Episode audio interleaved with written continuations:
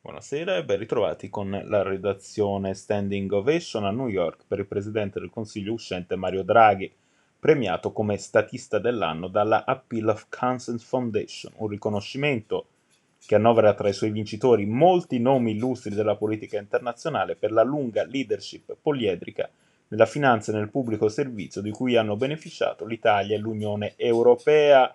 A conferirglielo il rabbino Arthur Schneier, fondatore e presidente di questa fondazione, nonostante la cupezza dei tempi in cui viviamo, rimango cautamente o meno ottimista sul futuro.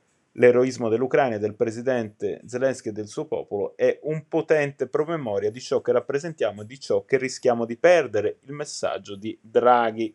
In un mondo diviso, ha poi aggiunto il Premier, il ruolo dei leader religiosi delle istituzioni che guidate, rivolgendosi alla platea, quindi questo suo messaggio è essenziale con tutte le vostre differenze. Voi sostenete la pace, la solidarietà, la dignità umana.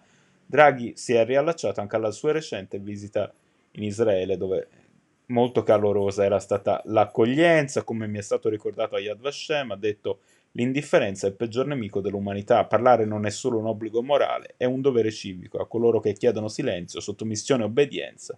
Dobbiamo opporre il potere delle parole e se necessario dei fatti. Oggi il mondo ha bisogno di coraggio e di chiarezza, ma anche di speranza e di amore.